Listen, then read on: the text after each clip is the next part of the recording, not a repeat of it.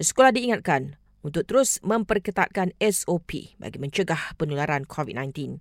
Kementerian Pendidikan juga meminta ibu bapa selalu mengingatkan anak-anak supaya menitik beratkan SOP sepanjang berada di sekolah.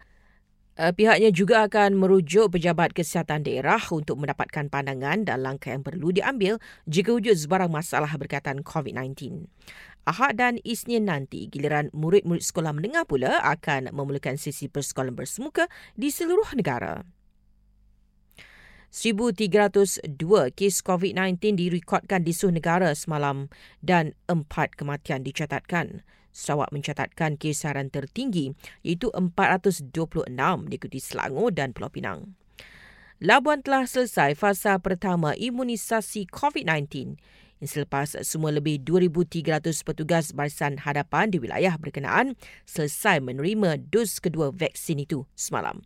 Sementara itu, hampir 570 ribu individu sudah menerima suntikan vaksin COVID-19 di seluruh negara. Bilangan yang telah mendaftar pula melebihi 7.1 juta orang.